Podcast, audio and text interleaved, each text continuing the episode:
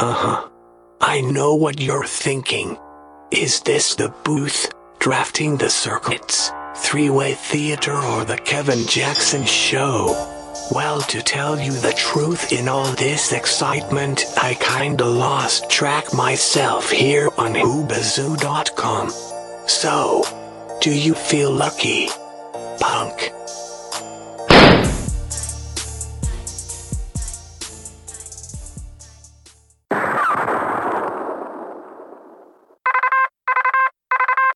Oscar Mike Radio. Come in. Come in, Oscar Mike Radio. Sinister One, this is Oscar Mike. I have you Ulima Charlie over.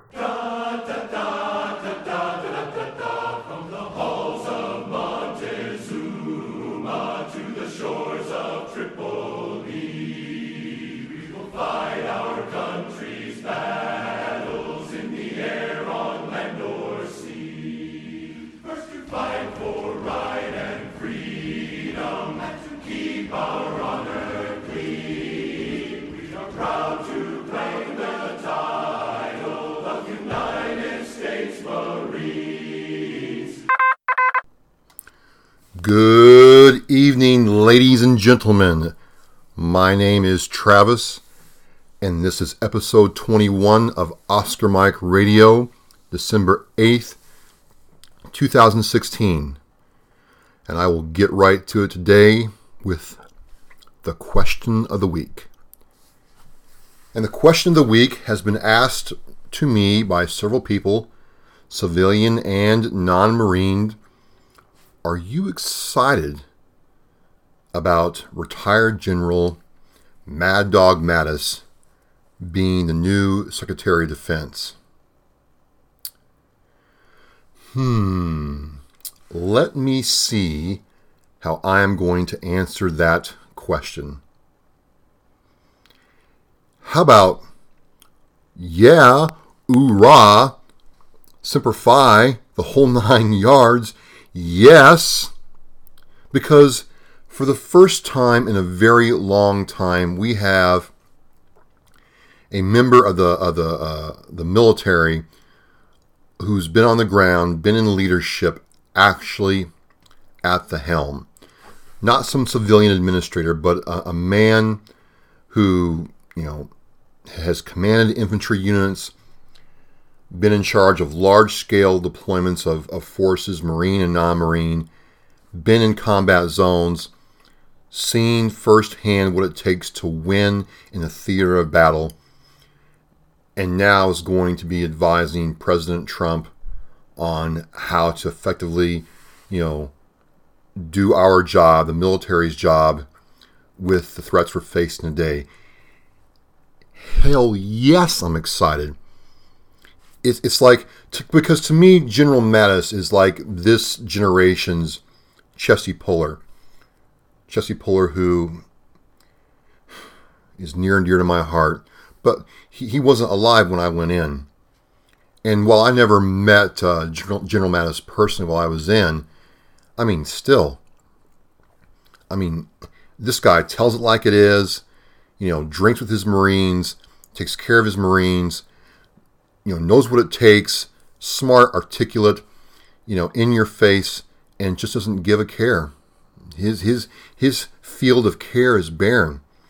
It, it's about accomplishing the mission and taking care of the, the people, the men and women who are in harm's way. So I don't know how else I can say this, but hell yes, I'm excited. All right, when it comes time to lay the smackdown on our enemies, foreign domestic, I'm confident that we're going to, you know, be worried about actually winning the war than, you know, pronoun assignment. I mean, I don't know. Do I want a guy who is more worried about gender, you know, equality, or, or a guy who's more worried about making sure the soldiers, sailors, Marines, Army, Coast Guard people are all coming home safe and sound after laying the smackdown on the enemy? I'll take the latter, not the former. So, yes, I'm excited. I'm very excited. Uh, in a perfect world, I would be able to get uh, General Mattis on Oscar Mike Radio, and I have a lot of questions for him. But for right now, this is a very good thing. I'm happy, very, very happy. No complaints in this department, and that is the question of the week. So, this week is um, a, not special. I shouldn't say that. But it's worth noting that uh, this this show, the word portion of the Oscar Mike radio show, is focused on Pearl Harbor. It's the 75th anniversary of Pearl Harbor this week. And I wanted to talk about it not from a sense of historical facts and figures, but I remember my grandfathers telling me about it and what it meant to them. So I'm going to try to spend this time to recall what they said to me, how they felt during their time in the Navy. They both served in the Navy. And what I feel we learned from it as a nation, how it changed us. So they both chose, if I remember correctly, because it's been a while, they were born in the 1920s. They joined the Navy so they wouldn't get drafted. And it, it was it was not just a pragmatic choice. They really felt strongly about serving their country. Remember, back then there there were no uh, safe spaces or trigger alerts. You did not have college kids petitioning to remove the American flag from campus. You did not have athletes kneeling during the national anthem. Movie stars, uh, you know, Clark Gable's a prime example. You know, who was a belly gunner in a B 17 over Germany, flew actual combat missions with his, uh, you know, bomber crew. And that was a dangerous job. You know, that's, that's what people did back then. So not only did they want to join and felt that it was their obligation to join, they, they looked forward to it. But they wanted to have some kind of control over the process, so they chose to enlist rather than be drafted. So they went into the Navy. And it's kind of funny, you know, they thought they would be going to some, you know, location on the Atlantic or Western seaboard. No, their their Navy boot camp was in uh, the Great Lakes region. Boot camp was li- literally uh, in North Chicago in the Great Lakes region, and that's what they did.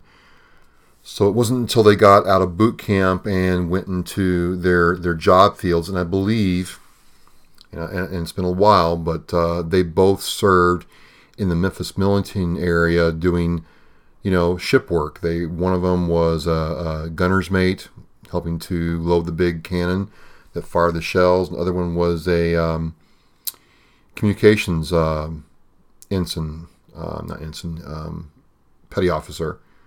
Is what he uh, got out of the Navy as. They did Morse code between ship-to-ship communications and shore so when you in the movies, when you see the guy who's actually, you know, um, flashing the lights and the other ships answering back, that's what one of my grandfathers did.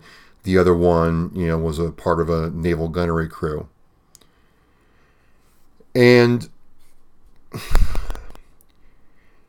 they would never tell me if they ever took down another enemy ship. Neither one of them served in the Pacific. They served primarily in the Atlantic and by the time they got in, um, you know, U-boats were still a threat, but not a huge threat. So if they ever saw combat, uh, they never told me, and never really talked about it. But what they did talk about, you know, one of their real, you know, reasons for joining, much like the people who joined the military after 9/11, was, you know, they felt obligated again to do their part to defend their country. You know, here they were in, you know, Midwestern. Both grandfathers were, you know, as Midwestern as they come. You know, one lived in Indiana and one lived in Illinois. And that's, that's growing up in Illinois, that's, you know, baseball apple pie and you know church on Sunday, and that's what that's what they did back then. But you know, half a world away, you know, the Japanese decided to strike a real blow at America first, and you know they were upset. They felt like they had been, you know, attacked without provocation, and they felt no differently if one of their buddies had been attacked, you know, by you know somebody else, or if you know a, fa- a family member had been, you know, attacked by somebody else. They wanted to do whatever they could to defend their country. And they both said the same thing. You, know, people from all different walks of life came together. You know, uh, my grandpa, uh, you know, Paul, said that when he went to the naval uh, recruiting station, it was jam packed with, with guys his age and older, of all ages, all walks of life. You know, there were, you know, farm kids, you know, Polish, German, you know, uh, you know, Swedish descent kids, all the way up to bankers' sons and lawyers' sons, and, and, and you know, kids who were, you know, 16 and 15 trying to join up, lying on their recruitment papers so they could join up. I mean, it was a, a real mix of, of, of all different groups of people, which was similar to my Marine Corps experience, but not as many. I mean, you know, there just wasn't a lot of people going into the Marine Corps uh, when I went in. It was, you know, right between, you know, Desert Storm and Iraq, so uh, it was kind of a lull. But, um, you know, they all went to boot camp together. They all became good friends. They all did different things. They all kind of lost touch after boot camp, and you know, they began their naval careers and they all understood that, you know, they're going to get on these boats because, you know, they had watched what was going on in Pacific where, you know, Wake Island and the Japanese had, you know, pretty much had their way with us for the first, you know, six or seven months after, uh, you know, December 7th, 1941. I mean, they, they had done their, their, their homework and were ready to do this long haul. And so they, they join the Navy with the realization that they may not come home and that they may have seen their uh, friends, family, and loved ones for the last time as they, you know, got on their uh, ships to go out and, and do what they had to do. But they, they weren't deterred by it. They, they never talked about how, you know, fear overcame them or that they felt like they were doing the wrong thing or that it was uh, immoral or just action they were taking. They were defending their country. And it was just something they did. In other words, they didn't need, you know, a huge pat on the back. It was just, you know, hey, we were attacked. There's an enemy trying to kill us. And it's my job and, and my obligation as an American and a son to go out there and defend my country. And that's what I'm going to do and for the most part of it, you know, until I sat both of them down, you know, I was like, you know, 13, 14 years old when they finally felt like I was old enough to kind of understand some of this. That they actually started telling me about, you know, shipboard life and what it was like being in the middle of the ocean with absolutely no other soul around them when they were out on patrol and realizing that, you know, a week before, a German U boat had, you know,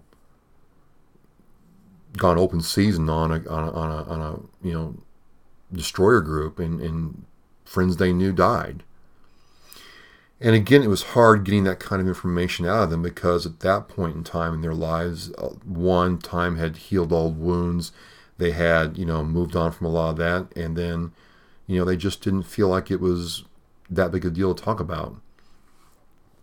And I would pester them with questions. I'd, you know, ask them about, you know, what it was like when, you know, uh, you had to fire the gun, how accurate it was. I would ask about the food and the sleeping, showering, and you know, they told me they would take showers with salt water. I'm like, really? And, and they're like, yeah, their their their ships sometimes didn't have the capability to process, you know, seawater, desalinate it for um, you know showers. It you know every bit of seawater that was done that way was for drinking.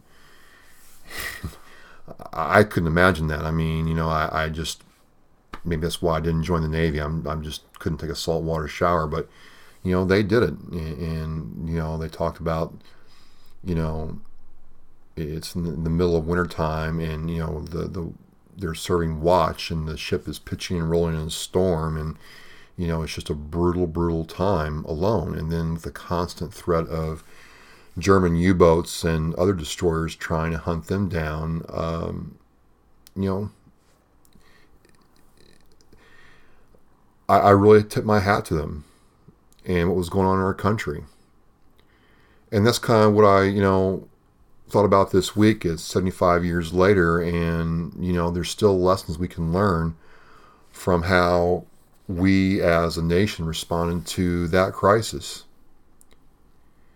You know, there were a lot of things going on domestically at that time. You know, World War One had come and gone, and you know, the Industrial Revolution was you know fully underway, and we had factories going. We were becoming a more you know, less a, a farm-based, agrarian-based kind of nation to more of a technology-based, you know, automotive manufacturing type nation, and um, you know this this this instance where we were attacked on that day changed everything. You know, uh, my grandfathers told me, hey, you know, a lot of the stuff that we used in World War II was built by women.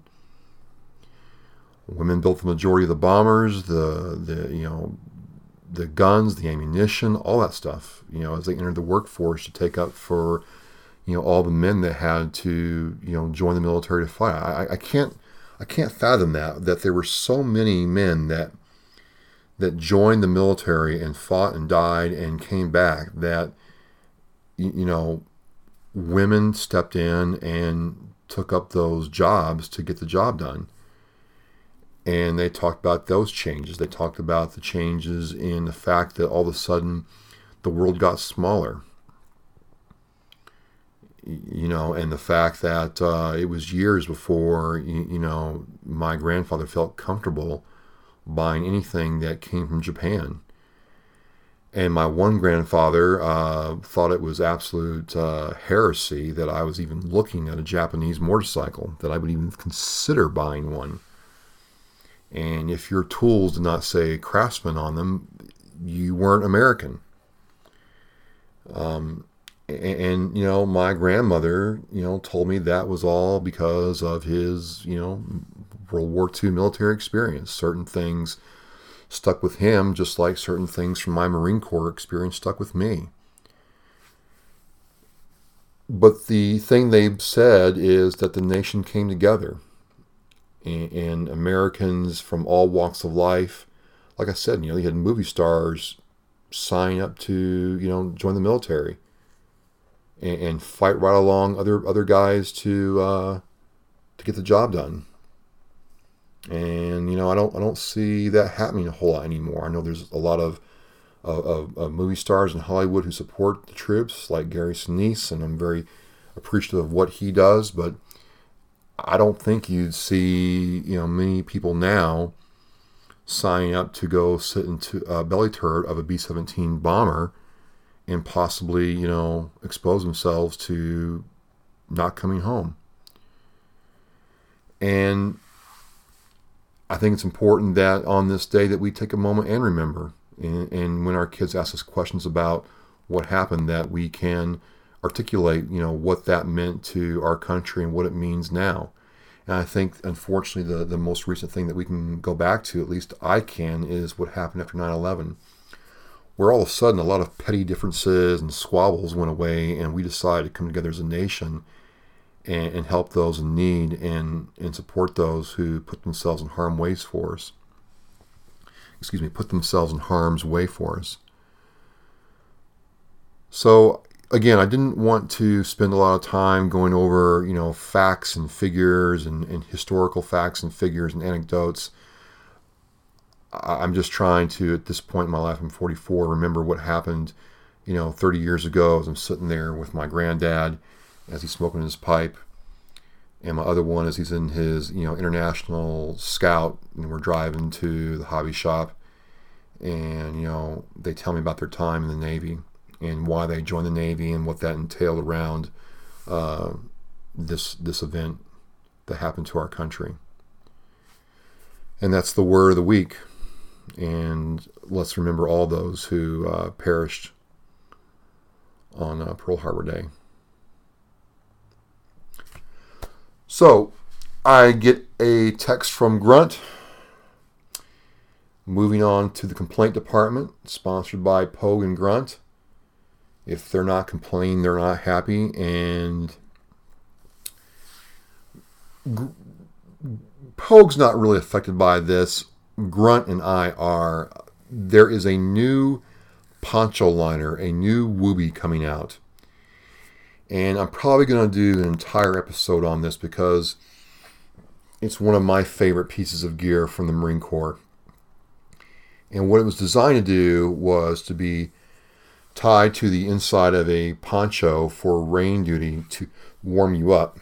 Well, he, like me, and a lot of other soldiers and Marines have discovered that this thing is a fantastic general purpose blanket.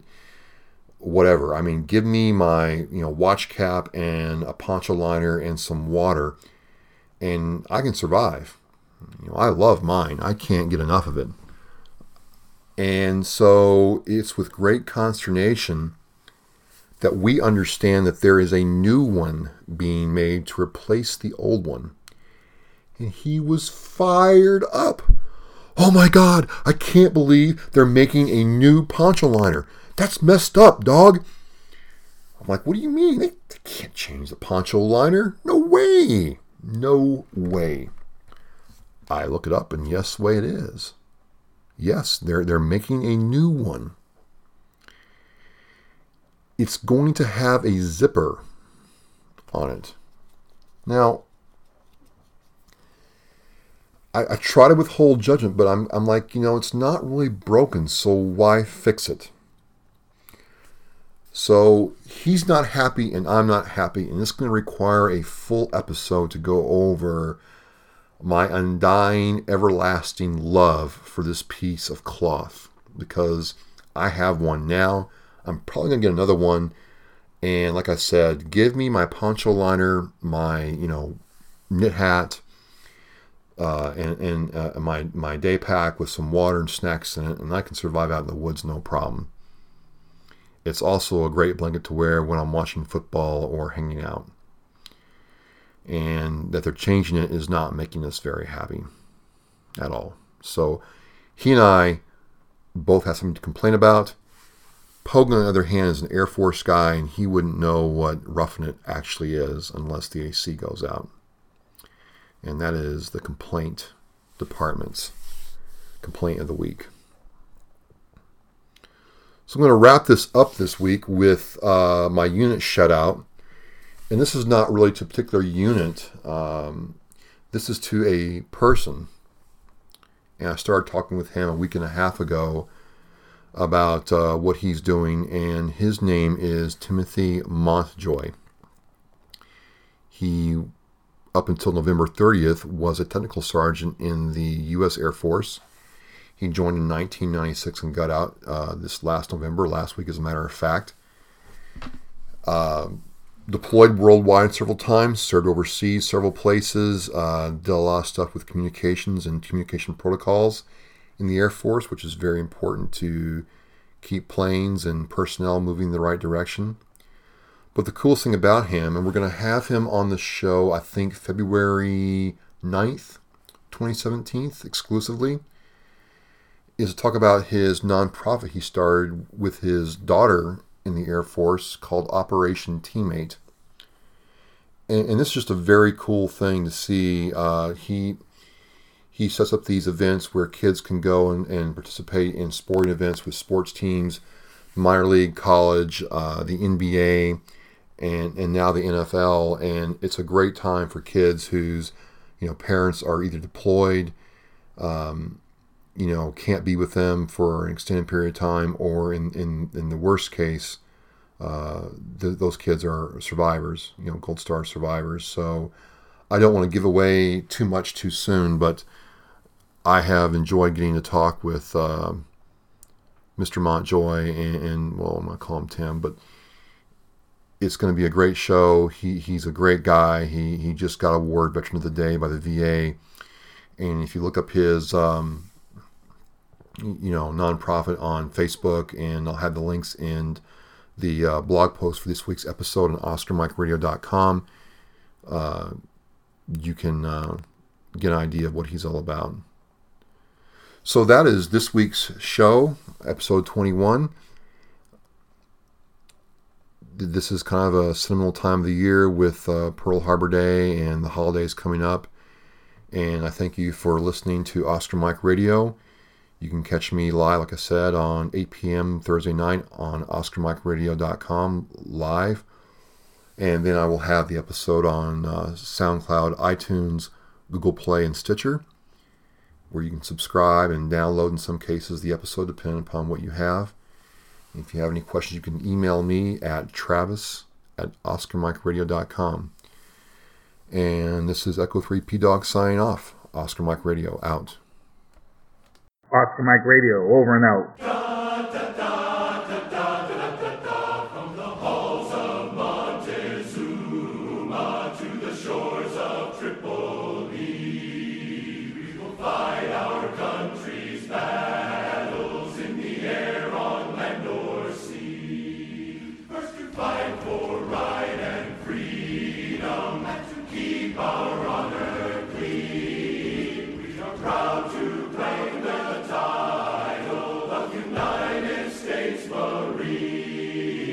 Oscar Mike Radio, do you copy? Mr. One Actual, I have you five by five.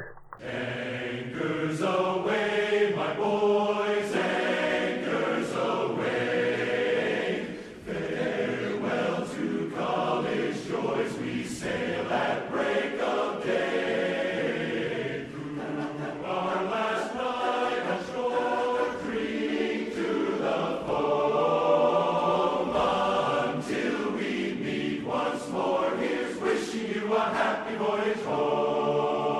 Oscar Mike Radio is en route. Copy that, Sinister One.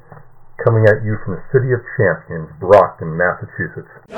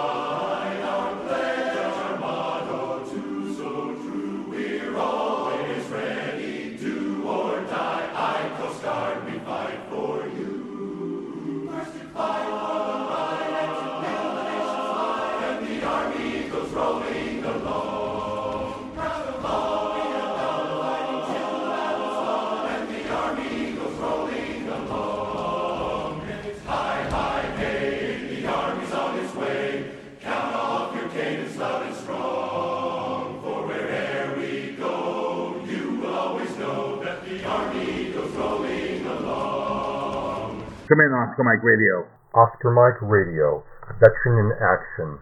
On the move, on mission, always.